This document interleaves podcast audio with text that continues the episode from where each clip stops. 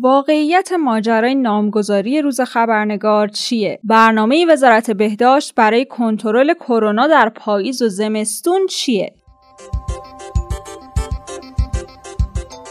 سلام من زهرا ادیب هستم و شما امروز پنجشنبه 16 مرداد ماه پادکست خبری پادیو رو میشنوید. فرارسیدن عید قدیر و روز خبرنگار رو هم تبریک میگیم. در پادیو امروز از مصاحبه با محمد خدادی معاونت مطبوعات و اطلاع رسانی وزارت ارشاد، شرایط خاص اقتصادی بدتر از جنگ، دفن جسد قاضی منصوری و نقره داغ شدن اپراتورهای تلفن همراه رو براتون خواهیم داشت. شرایط خاص فعلی تیتر روزنامه آفتاب یزد بوده. روزنامه آفتاب یزد نوشته دهه شستی ها به بعد یعنی دهه های 70 و 80 هیچ تصوری از کوپن یا همون کالابرگ ندارن. ولی برای دهه های 50 به پایین قطعا بخش مهمی از روزگاریه که توی اون زندگی می‌کردن. از صفای طولانی برای نفت و گاز تا ساعت ها انتظار برای رسیدن پنیر و مرغ و گوشت. اما سه دهه بعد بازم بعضیا از کوپن میگن و کوپنی خبر بازگشت کوپن رو قبلا براتون در پادیو خوندیم ولی به تازگی اسحاق جهانگیری اعلام کرده که ما تا این لحظه با کالابرگ یا همون کوپن موافق نیستیم. تا اینجای ماجرا در واقع نماینده ها توی نشست علنی یک شنبه 29 تیر ماه مجلس با طرحی موافقت کردند که در صورت تصویب اون تخصیص ارز یارانه‌ای برای تأمین کالاهای اساسی از دستور کار دولت خارج میشه و دیگه ارز با قیمت آزاد ارائه میشه و برای تأمین کالاهای اساسی اخشار ضعیف و دهکهای پایین جامعه دولت موظف میشه کالابرگ یا کارت الکترونیکی در اختیار مردم قرار بده. یک اقتصاددان در گفتگو با آفتاب یزد صراحتا گفته که شرایط فعلی ما از لحاظ اقتصادی و سیاسی به مراتب از دوران جنگ هم بدتره. چون در زمان جنگ اگرچه محدودیت های تجاری وجود داشت ولی می‌تونستیم نفتمون رو بفروشیم و کالاهایی که نیاز داریم و وارد کنیم. و جمعیت هم انقدر زیاد نبود. ولی در در شرایط حاضر ما نه تنها قادر به فروش نفت نیستیم و نه می‌تونیم کالاهای مورد نیازمون رو با ارز ذخیره وارد کنیم. حتی نمی‌تونیم ارز حاصل از کالاهایی که احیانا میفروشیم از طریق سیستم بانکی وارد کنیم. ولی باید بپذیریم که سه دهه بعد از جنگ رو بی تدبیرانه منابع خیلی زیادی از دست دادیم و نتونستیم اقتصاد رو به جایی برسونیم که مردم در شرایط تحریم اینقدر تحت فشار و زیر خط فقر نباشن.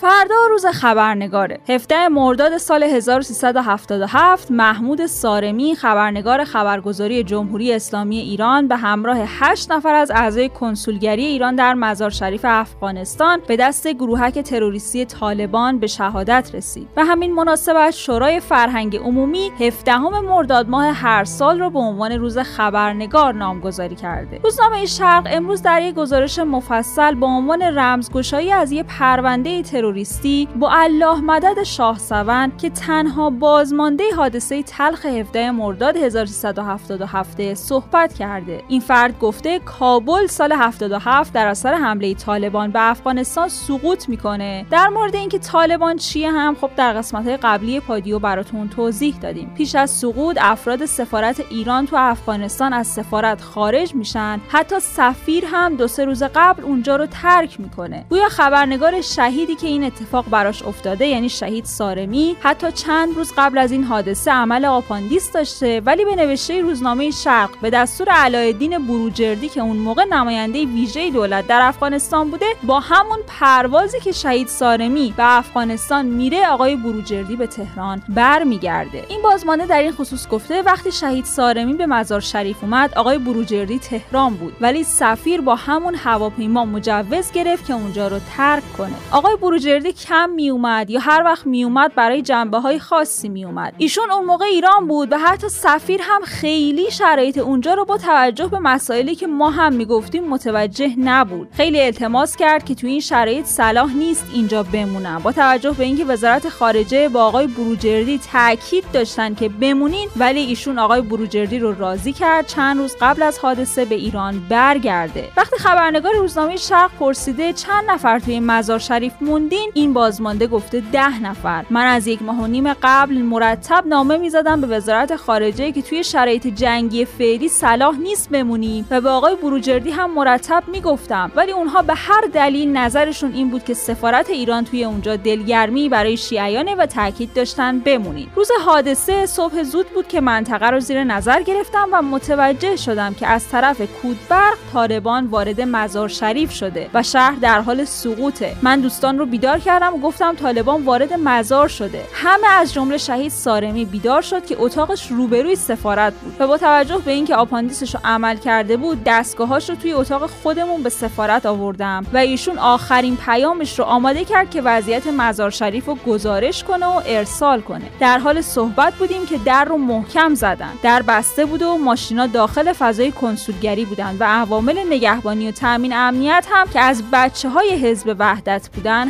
همه اونجا رو ترک کرده بودن. با توجه به اینکه ما مسئولیت سیاسی داشتیم انتظارمون این بود که به ما بگن خب زیر نظر ما هستین و حق ترک محل رو نداریم. ولی شک هم داشتیم و تو نامه ها می‌گفتیم این بار خطرناکه و بهتر اینجا رو ترک کنیم. ولی از نظر دیپلماتیک انتظار داشتیم به ما آسیب نزنن. وقتی در رو باز کردیم حدود ده دوازده نفر وارد شدن و اومدن زیر زمین. از ما سوالایی کردن که بقیهتون کجا سلاحاتون کجا شروع به گشتن سفارت کردن. و شهید هیدریان رو بعد از لحظاتی به جمع ما آوردن و ما رو به اتاق همکف منتقل کردن. شنیدم گروه اصلیشون از پله های آهنی به زیر زمین میان. دم در که رسیدن من از جایی که صحبت می‌کردم اومدم عقب تو جمع بچه ها وایستادم. همین که اومدن تو گفتن وایسین کنار دیوار. شروع کردن به صورت تکتیر تیراندازی کردن. همیشه این صحبت شده بعضیا گفتن به رگبار بستن ولی خب اینجوری نبود. اول پاهامون رو نشونه گرفتن دو سه تا تیر که زدن من خودم رو به حالتی که تیر خوردم انداختم زیر میز و سرم بردم زیر میز و دستام کف زمین بود. یه تعدادی که تیر زدن سر و صدای ناله بچه ها می اومد شهید ریگی رو زدن که به پشت رو پاهای من افتاد و چند ثانیه بعد شهید شد. وقتی تیراندازی تموم شد از پشت میز که پنج سانت از زمین فاصله داشت گودی میز به سمت داخل بود. دیدم که حرکت می‌کنن. چشمامو بسته بودم و اشهدم و گفته بودم و منتظر بودم که به منم تیراندازی کنن. چشمامو باز کردم و کف کفش یکی از اونا رو دیدم که در حال بیرون رفتنه. همچنان نفسم رو حبس کردم تا اینکه دور شدن تا جایی که صداشون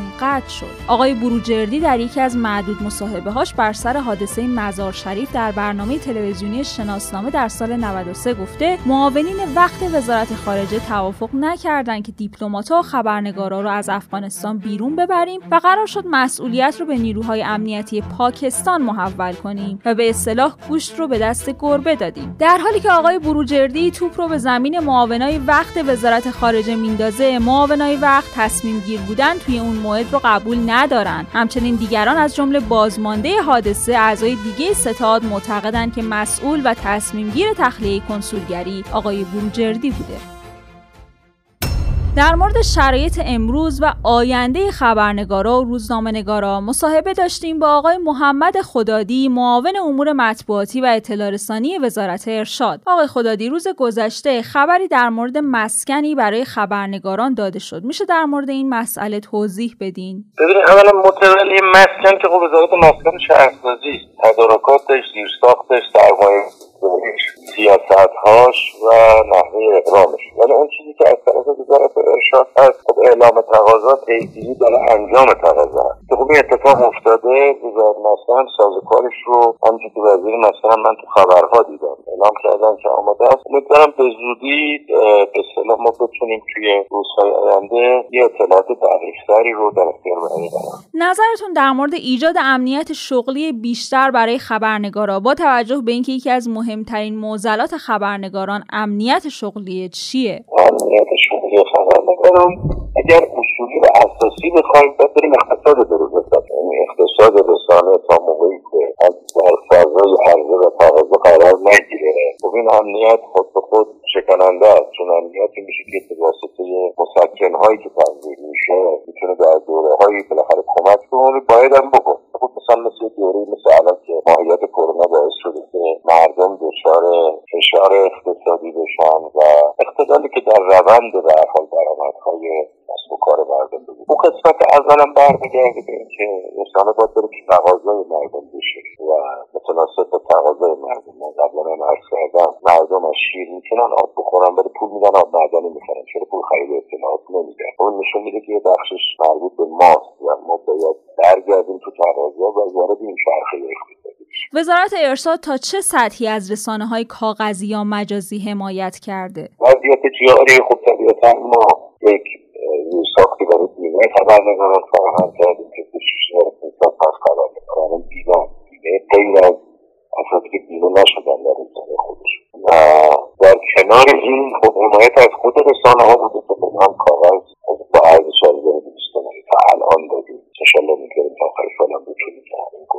کنیم یارانه مطبوعات رو تقریبا هر ماه پرداخت کردیم حالا به میزان کم ولی به حال دادیم واقعا هر ماه به یه نوعی مسعی کردیم. یه پرداختی داشته باشیم در جهت کمک به سرپاموندار رسانه ها. این مسکن همه اینا درمان نیست. راه درمان اینه که این فضای کمی اولا به کیفی تبدیل بشه یه نفر سی بیست نمی‌دونم نشریه داره بیست تا مجوز داره. خب این اقیانوس زنبه بنده انگوش اینکه شما تیراژ روزنامهات رو نمی‌تونه اعلام کنی خب علتش اینه که به هر حال تیراژ قابل اعلام نیست. اینکه مردم نیاز به اطلاعات ندارن مردم بیشتر نیاز به اطلاعات ببینید اساسا ماهیت حمایت برمیگرده به ساختار. هر کس بدون شناسنامه هست یا بدون هویت هست خب طبیعتا انتظار حمایت هم نمی‌تونه داشته باشه.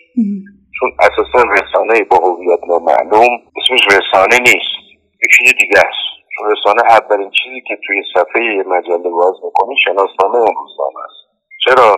شما باید بدونید کی داره این مطلب رو تهیه می‌کنه. لذا شناسنامه داره همه تو این تعریفی که من گفتم تعریف هایی که من گفتم قرار می‌گیره. و به عنوان آخرین سوال تعیین تکلیف وام ده میلیونی خبرنگارا به کجا رسید؟ اون من اطلاع دقیقی ازش ندارم. دوستانی که اعلام کردن بدون ظاهرا جزئیاتشو برای ما بفرستن. جزئیات به ما اعلام نشده. تقاضا اعلام شده. ما همیشه متقاضی بودیم به همه بخشها. اعلام کردیم ولی که حالا اصلا مسابقه چیز من چیزی اطلاع داده نشد ممنون از آقای محمد خدادی معاون مطبوعاتی وزارت ارشاد که وقتشون رو در اختیار ما گذاشتن. جسد متهم قاضی منصوری دفن شد. سخنگوی قوه قضاییه گفته جسد متهم منصوری رو به خانوادش تحویل دادن که به استان محل اقامتش منتقل و به خاک سپرده شده. اپراتورها نقره داغ شدن کمیسیون تنظیم مقررات در مصوبه ای اپراتورها را ملزم به توجه به اختار سازمان تنظیم مقررات و برگردوندن وجوه گران فروشی اینترنت به کاربرا کرده. در صورت تخطی از این مصوبه سازمان تنظیم قادر روزانه 17 میلیارد تومن قبض جریمه برای اپراتور متخلف صادر کنه. سعد حریری دولت لبنان رو مسئول انفجار سهشنبه شب دونسته. نخست وزیر سابق لبنان گفته لبنان باید دست به دامن دوستان خارجی بشه تا درباره انفجار تحقیق کنن. وزیر اقتصاد لبنان هم گفته سیلوهای گندم در نتیجه انفجار آتش سوزی دیروز بیروت تقریبا به طور کامل نابود شدن. حتی ذخایر غلات کشور کفاف یک ماه آینده رو هم نمیده. چند خبر کرونایی هم داریم. آخرین اطلاعات درباره کرونا و ویژگی های اون از زبان فرمانده عملیات مدیریت بیماری کرونا در تهران اعلام شده. این ویروس حتما در طبیعت خود به خود از بین نخواهد رفت. این ویروس حتما با یک ویروس مستمر و دائم فصلی تبدیل خواهد شد.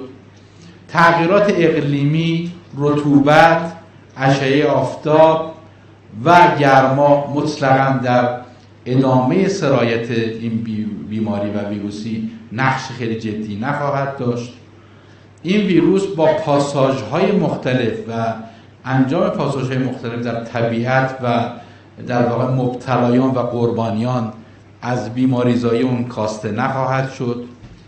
هیچ درمان قاطع محکم و بلا منازعی در مورد هنوز کشف نشده. فقدان واکسن یک واکسن کارا موجب شده که هنوز دست بشر در مقابله با این ویروس بسیار اندک باشه.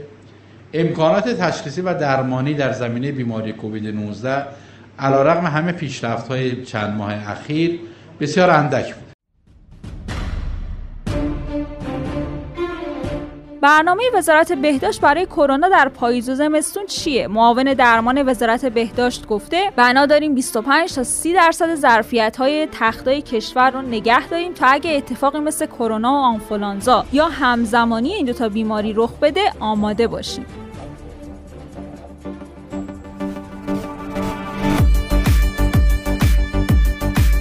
وقتشه برای چند ثانیه بخندیم. سیما نوشته طرف لیسانس رو می‌گیره یه سال دنبال کار میگرده پیدا نمی‌کنه. میشینه کنکور ارشد میده. ارشد رو که گرفت یه سوپری می‌زنه سر یه ماه ورشکست میشه. بعدش میشینه واسه کنکور دکتری می‌خونه. مدرک دکتری رو که گرفت و خیالش راحت شد درسش تموم شده. تازه میره سر یه کار که اصلا به درس و مدرک ربطی نداره.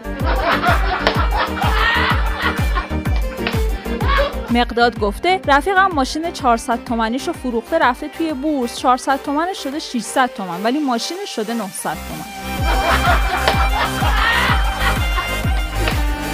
میسم هم نوشته چرخه پولی من به این صورته که من گاهی کمتر پول ندارم گاهی بیشتر پول ندارم. یعنی در واقع اون حجم پولی که دارم با نداشتنش فرقی نداره.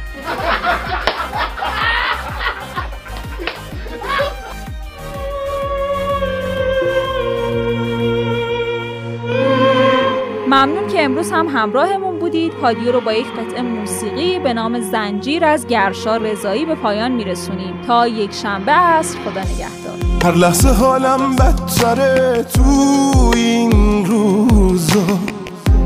امروز اگه اینه که ای وای از فردا. دلگیرم از تموم دنیا. فقط بیا. بیا که زندگیم و این دوری سوزوند چه خاطراتی از تو پیش من جا قصه غمگینم و جز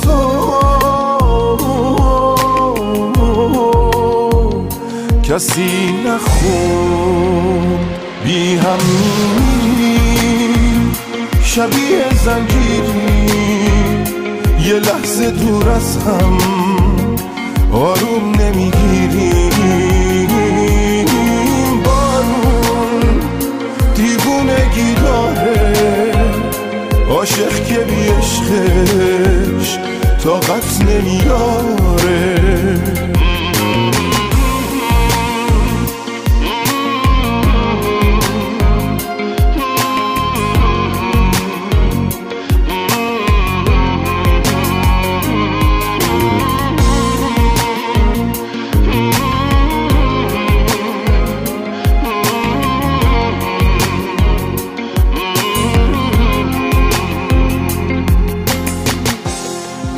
من و من بی تو چی مونده از ما؟ بیا یه مرهمی بذار این درد نیستی و من دل تو دلم نیست. فقط بیا. غرورم و هیچی به جز عشقت نشکند. به هم بگو چی آخه چشماتو ترسون بی تو واسه نفس کشیدن.